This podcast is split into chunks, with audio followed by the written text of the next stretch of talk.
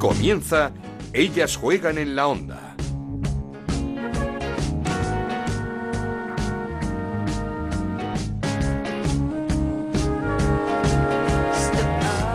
¿Qué tal? Bienvenidos una semana más a Ellas Juegan, el podcast de Onda Cero dedicado al fútbol femenino. Nos podéis encontrar cada semana en ondacero.es y en nuestra cuenta de Twitter en @EllasJueganOCR. Semana con protagonismo para la selección, que comenzó la fase de clasificación para la Euro 2021 de la mejor manera posible, con una goleada 4-0 ante Azerbaiyán. Doblete de Aitana Bonmatí, Patri Guijarro y Virginia Torrecilla fueron las autoras de los goles de España, que alineó a 7 jugadoras del Barça en el 11 inicial. Encuentro en Riazor ante 10.444 espectadores, récord de asistencia a un partido de la selección femenina. Felicidades Coruña, felicidades Riazor por este dato tan impresionante. La mala noticia, las lesiones, sobre todo la de Virginia Torrecilla con un esguince en el ligamento lateral de su rodilla.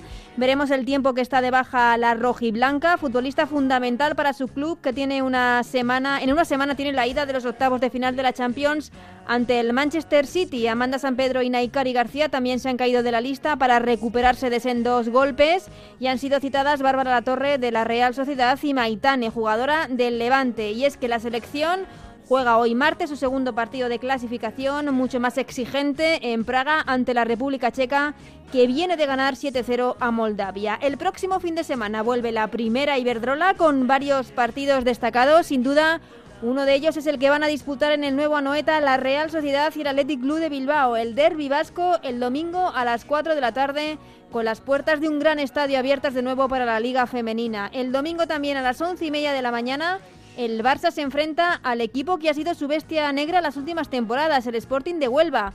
Y el sábado a las 4 de la tarde, el Atlético de Madrid juega en casa del Levante, con la duda de quién se sentará en el banquillo rojiblanco. Y es que el domingo por la tarde saltaba la noticia, lo adelantamos en el radioestadio de Onda Cero.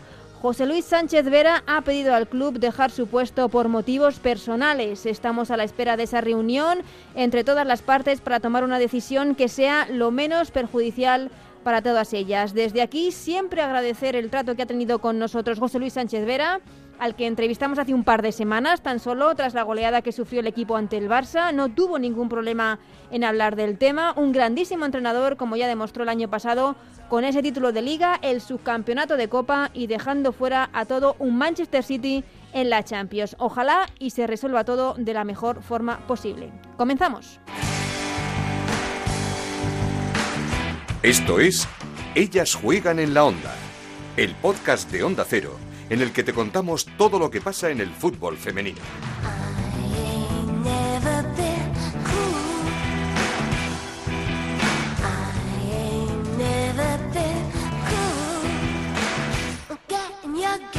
Y comenzamos directamente hablando con nuestro protagonista esta semana, semana especial, semana de parón por las elecciones, semana en la que nos apetecía y mucho charlar con el entrenador del equipo líder, con el entrenador del Barça, con Lluís Cortés. ¿Qué tal, Lluís? Hola, ¿qué tal? Muy bien. Y felicidades, ¿no? Porque además de lo bien que va el equipo, es tu cumpleaños.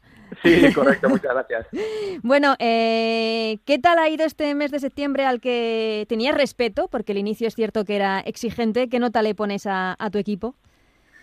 Bueno, yo le pondría una nota alta, pero teniendo en cuenta que tampoco ha sido perfecta, ¿no? Ha sido un inicio de temporada bueno, el mes de septiembre era difícil y lo hemos sacado con nota, pero también es cierto pues que hay cosas que mejorar, que hay cositas que tenemos que hacer mejor, y que el día del Rayo, por ejemplo, pues no conseguimos el resultado que queríamos.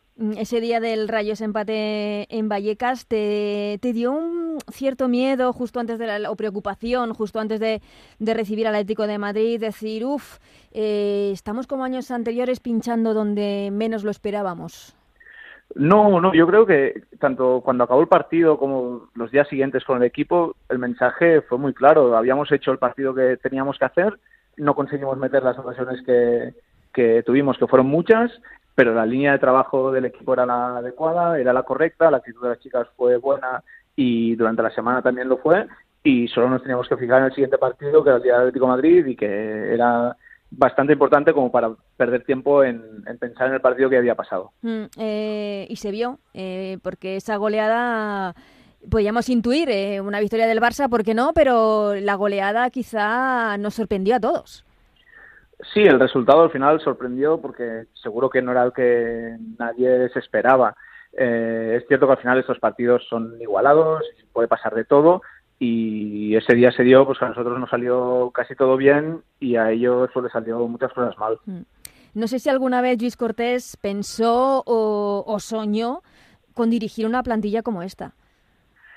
Bueno, pues la verdad es que no, y que todo ha venido muy rápido, ¿no? Desde el año pasado con mi cambio de rol en el equipo y cómo ha evolucionado todo, la final de la Champions, el poder competir la Liga hasta el último día, pues es algo que hace unos años yo ni me lo podía imaginar. Pero sí que es cierto que lo estoy disfrutando mucho, que estoy trabajando todo lo que podemos también con la ayuda de todo el staff. Y sobre todo eso, ¿no? Lo estoy pasando muy bien, lo estoy disfrutando mucho, porque eso del fútbol ya sabemos cómo va, ¿no? Que hoy estás y vete a saber qué pasa mañana. Entonces, mientras estemos, hay que disfrutar, pero hay que pasarlo bien. Pues justamente después de esa goleada al Atlético de Madrid, hablamos aquí con José Luis Sánchez Vera y nos decía que la plantilla del Barça, que él la veía a la altura del Lyon y del Wolfsburgo. No sé si Lluís Cortés lo ve así. Yo creo que estamos un poquito más cerca, ¿no? Ayer, el año pasado, cuando acabó la final de Budapest, creo que también siendo humildes como somos, tuvimos que reconocer que ellas habían sido mejores, que ellas eran mejores y que no nos quedaba otra que seguir trabajando mucho, entrenando mucho, intentar reforzándonos para acercarnos un poquito, ¿no? Y creo que en ese camino estamos. O sea, yo creo que estamos un poco más cerca de estos todopoderosos equipos de Europa, y que también con el trabajo de las chicas estamos entrenando mucho, estamos haciendo muchas sesiones, estamos entrenando bien. Y yo creo que nos estamos acercando cada vez un poquito más al nivel de estos grandes equipos. Y es complicado dirigir una plantilla con tantas estrellas. ¿Entiende que se hable muchas veces de gestor en estos casos? Sí. Es que yo creo que un entrenador, pero también un entrenador de un equipo benjamín, es un gestor. Al final es un gestor de recursos humanos, es un gestor de personas que todo tiene sus cosas, ¿no? ¿Es más fácil o más difícil? No, es la gestión de un grupo que... Yo solo lo que os puedo decir es que estoy encantado con todas ellas. Creo que ellas me lo están poniendo también bastante fácil. Al final son jugadoras que han luchado mucho para llegar hasta aquí, para conseguir este nivel y poder competir en este nivel. Y ellas, la verdad es que estoy súper agradecido porque nos lo están poniendo fácil. Y sí que es cierto que desde fuera se puede percibir que hay muchos nombres y que la gestión del vestuario podría ser complicada o qué pasa si una no juega. No, o sea, al final son decisiones que debemos tomar. Las chicas están entrenando muy bien y la verdad es que no es nada difícil o nada mucho más difícil que lo que sería llevar un equipo cadete, un equipo benjamín o un equipo de categorías inferiores. ¿Y qué supone para el Barça un fichaje como el de Hansen, el de la futbolista noruega? ¿Qué plus le ha dado a este equipo? Pues es una suerte. O sea, para nosotros poder contar con Caro en el equipo es una suerte muy grande, ¿no? Es una jugadora que no solo por su calidad y por lo que está demostrando sobre el campo, que es lo que vosotros veis, sino todo lo que pasa detrás, todo lo que pasa en nuestro día a día. Es una chica que es muy profesional, que ya desde el primer día que entró empezó a esforzarse para poder hablar español, que se ha integrado muchísimo en el equipo, que está entendiendo muy bien la forma que tenemos aquí de trabajar y que es muy, pero que muy trabajadora, y desde el primer día lo ha sido. Y incluso cuando juega y le va bien, cuando juega y ella cree que no ha hecho un buen partido, pues ella se esfuerza, ella trabaja, ella pregunta, ella es muy humilde también, y creo que es una suerte poder tener a Caro en el equipo porque nos está ayudando no solo dentro del campo, sino también fuera. Además, además de Hansen, el otro gran fichaje es la vuelta de Jenny Hermoso al Fútbol Club Barcelona. No sé si le has visto un rol a Jenny dentro del campo, porque la hemos visto en distintas posiciones, jugando de punta, jugando por detrás de la delantera. ¿Va a ser así durante el resto del campeonato, en función del rival, en función del partido, en función de las rotaciones? A Jenny no la vamos a ver en un sitio determinado. Sí, es cierto que Jenny y Asisat, Toshoala, son jugadoras que pueden ocupar la posición de 9, pero son jugadoras muy distintas. O sea, nos ofrecen cosas muy diferentes una de la otra. Entonces sí que es verdad que en función del rival, en función del partido que como entrenador te imaginas, pues ves más a una jugadora o ves más a la otra, ¿no? Es verdad que Jenny, la suerte es que puede actuar tanto de 9 como también en esta segunda línea, jugando más sobre media punta, interior, llegando más desde atrás, porque interpreta muy bien los espacios, sí. Entiende bien dónde ubicarse ahí entre líneas para recibir, y tiene también mucha calidad para poder dar este último pase, y además le sumas la llegada que tiene al área y con el gol que ya va asociado a su nombre. Además de Jenny y de Hansen, una jugadora que para este programa, para Ellas Juegan en este programa, siempre una debilidad, y no sé si tú lo ves como también uno de los principales fichajes del Barça esta temporada es el de Patri Guijarro. Totalmente, y en verano yo lo dije, que uno de los mejores fichajes que habíamos hecho este año era Patri. El año pasado, desde que yo entré en el cargo de entrenador, no pude entrenarla ningún partido. O sea, no jugó ningún partido estando yo como entrenador, y para mí pues era un cambio total en el medio del campo de poder contar con Patri a no contar con ella. O sea, el año pasado que la tuvo que jugar todos los minutos en la segunda vuelta porque Patri no estaba, y dentro pues nos faltó gente también para dar descanso en semanas de doble partido, en semanas que ya acumulábamos Champions, viajes, y necesitábamos también ese aire fresco, y Patri nos lo va a dar, y aparte es una jugadora que, siendo joven, porque es muy joven, es una jugadora que dentro del campo es muy madura, entiende muy bien el juego, tiene mucha confianza, tiene también la confianza de sus compañeras, y es una jugadora que nos va a ir muy bien y seguro que nos vendrá muy bien también en el futuro. ¿Y no temes que con tanta estrella se pueda ver un poco cortada la progresión de jugadoras como Candela o como Claudia? No sé si se ha pensado en una cesión para ese tipo de jugadoras. Bueno, al final son jugadoras jóvenes que lo importante, como bien dices, es que tengan minutos, y sí que es cierto que en verano pues, se habló de la situación de estas jugadoras. Al final, por X o por lo que sea, pues no sé yo, y ahora las tenemos con nosotros. Están trabajando muy bien, tanto Candela como Claudia están entrenando muy bien, pero sí que es cierto que es difícil tener más minutos en un contexto donde las compañeras que tiene son de las mejores del mundo. Entonces, aquí tenemos la suerte de tener nuestro filial también en Reto Iberdrola, en la segunda división, que nos tiene que servir también para que estas jugadoras no pierdan el ritmo competitivo. Y también es cierto que el día que las necesitemos no nos va a temblar el pulso en meterlas, en darles minutos, como ya hemos hecho en los 4 partidos que llevamos, y seguro que será así en lo que viene de liga, e intentaremos contar con ellas siempre que sea posible. ¿Y el tener esta plantilla te genera más presión de cara a ese objetivo que supongo que nosotros que ganar la liga esta temporada? Bueno, es que la presión, al final, estar en el Barça es presión, y sabes que estando en este club el objetivo es el que es, pero no nos debemos transformar esta presión en obsesión, ¿no? No debemos obsesionarnos en ganar la liga, porque al final cuando buscas un objetivo tan alejado y que depende tanto de un resultado o de varios resultados, no te focalizas en lo que te va a llevar a ser mejor jugadora y a ser mejor equipo, ¿no? Entonces tenemos que centrarnos en el día a día, en entrenar bien, en corregir esas cosas que tenemos que mejorar, en crecer como equipo, y seguro que si hacemos muchas cosas bien ganaremos muchos partidos y eso ya nos llevará a ganar la liga. Debemos centrarnos en objetivos más a corto plazo, objetivos más de acción y no tanto de resultado, porque al final es la forma de desenfocarnos y distraernos. Y en la Champions, no sé, es que claro, después de lo del año pasado, esa final, igualarlo es complicado. Es muy complicado, es muy difícil, y vemos Wolfsburgo y otros equipos con plantillas espectaculares que no han conseguido llegar a la final varios años. Entonces, en la Champions todos somos conscientes que depende también de un sorteo, ¿no? Que el sorteo te va a condicionar mucho, que tengas más o menos opciones de llegar a lejos, de llegar a la semifinal, de llegar a la final. Yo creo que al final en la Champions siempre nos lo hemos tomado como un extra. Sí que es cierto que nos hace mucha ilusión y que el año pasado pues el llegar a la final nos dio más que presión, yo creo que nos da confianza y decir, ¿por qué no? ¿No? ¿Por qué no podemos llegar hasta la final? Pero también somos conscientes que hay que ir ronda a ronda. En primera ronda nos tocó un equipo que para mí tiene un nivel de cuartos de final, sí, seguramente. Sin duda. Lo pudimos ganar, pudimos competir bien tanto en la ida como en la vuelta, y ahora vamos a ver el Minsk que a priori tiene menos cartel, pero es que esto es Europa, y en la Champions un partido que tengas tú un mal día se te puede complicar y después la eliminatoria se te puede poner difícil, como pasó el año pasado en Kazajistán. Sí, ¿y firmarías lo que se hizo la temporada pasada? No lo firmaría. Yo firmaría ganar la Liga, firmaría ganar la Copa y ganar la Champions. Eso es lo que firmaría, ¿no? porque creo que el año pasado estuvo muy bien, conseguimos algo histórico que es llegar a la final de Champions, pero no ganamos nada. Uh-huh. Y lo que queremos como entrenadores, lo que quieren las jugadoras también es ganar títulos.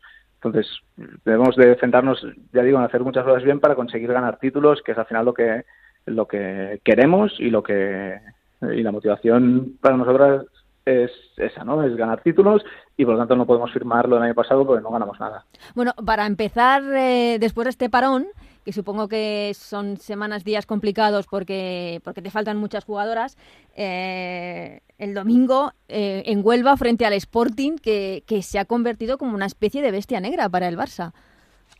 Sí, eso parece, que en los dos últimos años se nos han complicado los partidos contra el Sporting de Huelva. Y bueno, no debemos de tener miedo, no debemos de mirar el pasado. Al final lo que ha pasado ya no lo vamos a cambiar. O sea, son situaciones que nos deben de ayudar para crecer, para aprender y para entender qué cosas debemos hacer distintas. Y a lo mejor el haber pinchado ya o el haber perdido puntos en el campo del Rayo a lo mejor ya nos da más tranquilidad y nos da más confianza para los siguientes partidos, quién sabe. Será un partido difícil, además el cambio de campo nos puede incluso perjudicar, pero debemos ser conscientes de cuáles son nuestras armas, de qué es lo que tenemos que hacer bien para ganar el partido y confiar en ello, y eso sí, salir con la máxima atención y la mejor actitud posible para afrontar el partido sin que eso nos complique. Es que no sé, el otro día, no sé si viste el partido de España frente a Azerbaiyán, pero cuando, por ejemplo, el entrenador del Barça ve el once titular de España con 7 jugadoras del Barça, ¿es motivo de orgullo o de preocupación de decir, ostras? No, yo creo que es orgullo que la selección cuente con muchas jugadoras de nuestro equipo o que nosotros contemos con muchas jugadoras de la selección. Yo creo que es bueno, es muy positivo, creo que para nosotros está bien o está muy bien que nuestra base sean jugadoras de aquí, sean jugadoras de nuestro país, que al final eso también es significativo de que se están haciendo bien las cosas no solo en el Barça sino en todo el fútbol español, que estas jugadoras han crecido mucho y que tienen nivel para competir con el Barça para todas las competiciones.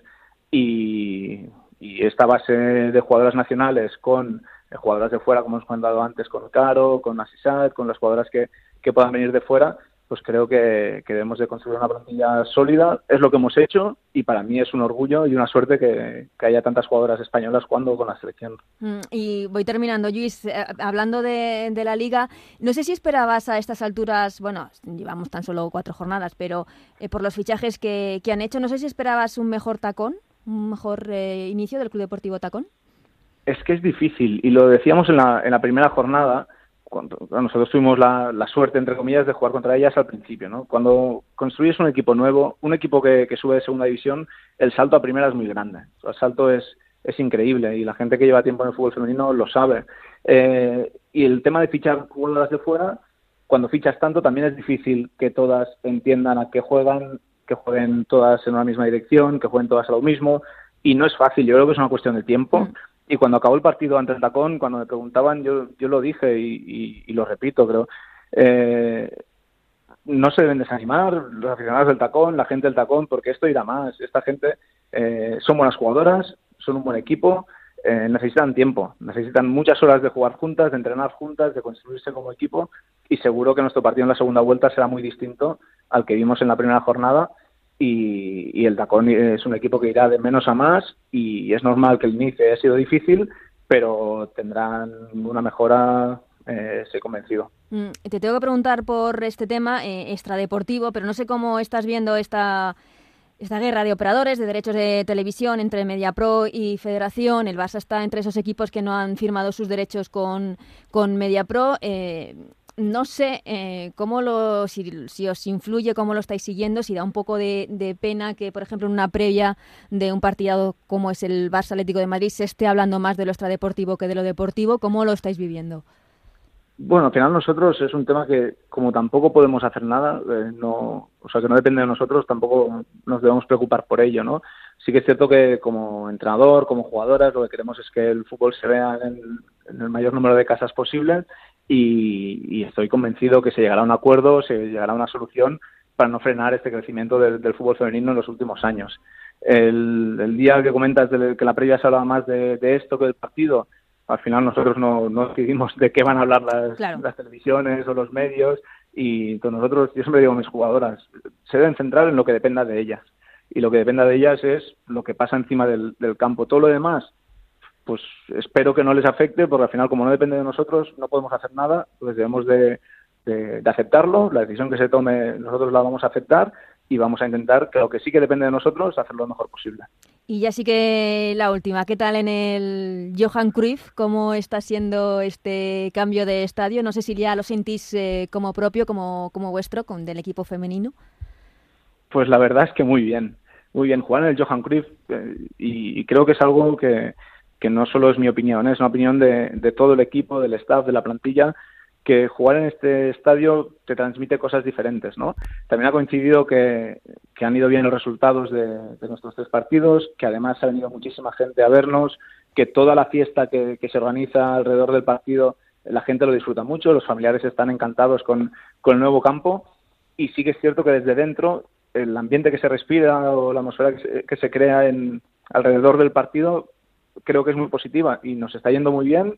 Y queremos seguir sacando buenos resultados en el Johan Cruyff y disfrutando, porque al final es un campo que tenemos que ir a disfrutarlo. Pues ojalá y que se convierta en ese templo del equipo femenino, ese Johan Cruyff, ese pedazo de estadio que también, como dices, le está yendo al equipo. Lluís, muchísimas gracias por habernos dedicado estos minutitos el día de tu cumpleaños. Muchísimas felicidades, que pases un día maravilloso y una liga y una temporada que vaya pues mejor que la pasada, que ya es complicado porque fue muy bien, pero que vaya si cabe mejor. Pues muchas gracias a vosotros. ¡Hey!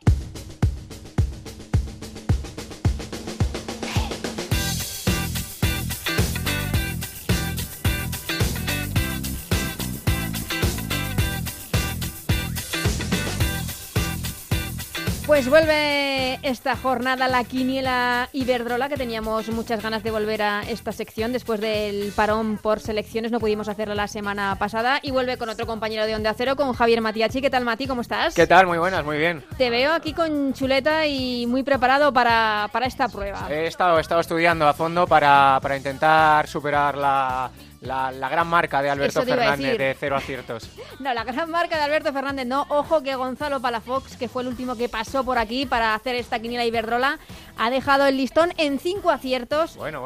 Muy buena marca, 5 de 8. A ver cómo te queda la cosa. Porque los de 5 ya cobran, ¿eh? Los de 5 cobran, sí. Los de 5, pasando de la mitad ya se cobra. Así que Gonzalo Palafox, que nos explique cuál ha sido su premio. Pero vamos a empezar, porque creo que tienes una quiniela complicada, ¿eh? Empezamos por el partido del sábado. Sí, un partido complicado. Es el Levante-Atlético de Madrid.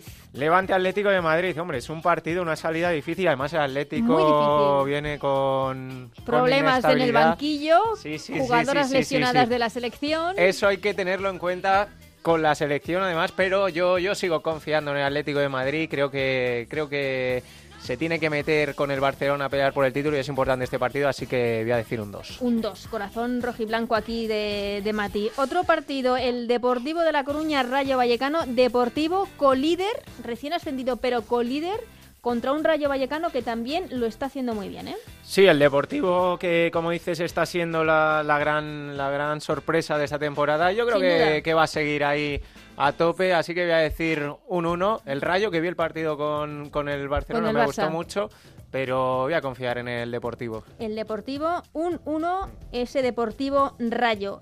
Ojo a este partido, que es partido trampa. Sporting de Huelva, Barcelona. No te quiero intoxicar, pero que sepas que en las 2 últimas temporadas el Sporting de Huelva ha sido la bestia negra del Barça.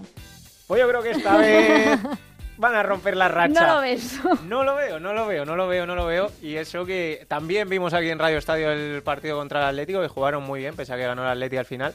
Y voy a decir que gana el Barcelona. Estoy tirando un poquito a lo fácil. Estás a lo seguro, ¿eh? Estás yendo a lo seguro. Sí. Un 2 en este Sporting Huelva-Barcelona. Logroño-Sevilla. Cuidado, ¿eh? Cuidado, sí. Cuidado. De que te vea una X. No, es que tenía la idea de que no iba a poner ningún empate. Ah, mira. Bueno, igual me arrepiento. Uno a lo mejor sí que pongo, porque por lo que veo, hay pocos empates en la Liga Iberdrola, ¿eh? Es el resultado que menos se da. Y creo que aquí Voy a apostar por un 2. Un 2, o sea que se lo das al Sevilla de Cristian Toro ante el Logroño, que está haciendo muy... Tiene que reaccionar el Sevilla. Lleva 3 partidos seguidos perdiendo, pero yo creo que va a reaccionar. Muy buena temporada el Logroño, ¿eh? Ojo a este partido también, donde yo creo que se la está jugando el Granadilla, que es penúltimo. Madrid, Club de Fútbol Femenino, Granadilla de Tenerife. Aquí me quedo con el Madrid, que están arriba y, como tú dices, en esa mala situación el Granadilla... Pues hombre, lo lógico sería que fuera un 1, pero vamos a ver qué pasa. A ver, aquí, ¿por dónde vamos? Con ese Valencia Club Deportivo Tacón. ¿Por quién te decantas? Aquí es lo que te había dicho, que tenía pensado que igual uno... Tirábamos de... Ve al Tacón en clarísima progresión, ¿eh, Ana? ¿Sí? Sí. Bueno. Sí. Y el Valencia no... El Valencia empezó bien, pinchó la semana pasada... Pero contra el Betis... Yo creo que va a rascar un puntito el Tacón. Un puntito el Tacón. Aquí va tu primera X. La X, ahí está. Con el Club Deportivo Tacón, al que también le hacen falta los puntitos para salir de esta zona de abajo. La verdad que sí. Sin duda, al que le hacen falta los puntos es al Español, que juega contra el Betis. 0 puntos del Español en lo que llevamos de liga. Pues aquí me voy a quedar con el Betis, porque el Español está como un poco como en el masculino, como ¿no? en la liga, ¿no? No le está yendo demasiado bien. No. Y creo que el Betis va a ganar este partido. Pues que tampoco es que haya empezado muy bien. No, pero Betis viene de ganar la semana pasada justo en esos primeros 3 puntos de la temporada y sigues confiando en el conjunto verde y blanco. Y el partidazo de la jornada que abre sus puertas a Anoeta para este gran partido, el derbi vasco entre la Real Sociedad y el Athletic Club de Bilbao. Aquí Churiurdin, claramente me quedo con la Real Sociedad. Creo que están en mejor momento y apuesto por el 1. Has hecho una quiniela apostando a lo seguro, no te has querido complicar. He ido un poco a lo seguro, eso es verdad. He arriesgado un poquito con el partido del Logroño, que yo creo que es más favorito, pero quería superar esa marca de Alberto Fernández y he optado por una táctica así amarrategui, ¿no? Para intentar asegurar algún acierto. Alberto Fernández se la jugó y mucho, lo estábamos diciendo mientras estábamos haciendo la quiniela, que se la estaba jugando y mucho, al final no le salió. Creo que tiene más mérito no acertar ninguno que acertar menos de 4. Vale, bueno, pues de todas maneras se volverá a pasar por aquí Alberto Fernández, le vamos a dar una revancha para esos 0 aciertos. Mati, comprobamos la semana que viene qué tal te ha ido. A ver, yo creo que voy a estar entre 4 y 6. 4 y 6, también apuntamos aquí. Muchísimas gracias por pasarte por Ellas Juegan. Un placer.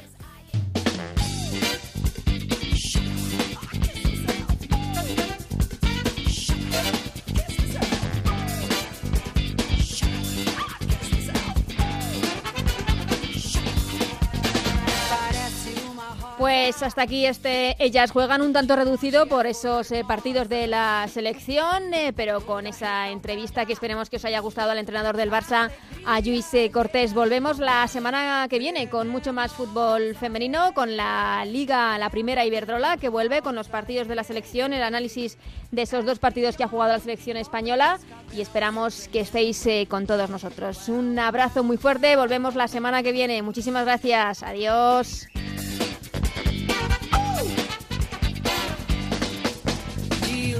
Não é feia, tem voz de uma sereia. Cuidado, não a toque. Ela é má, pode até te dar choque.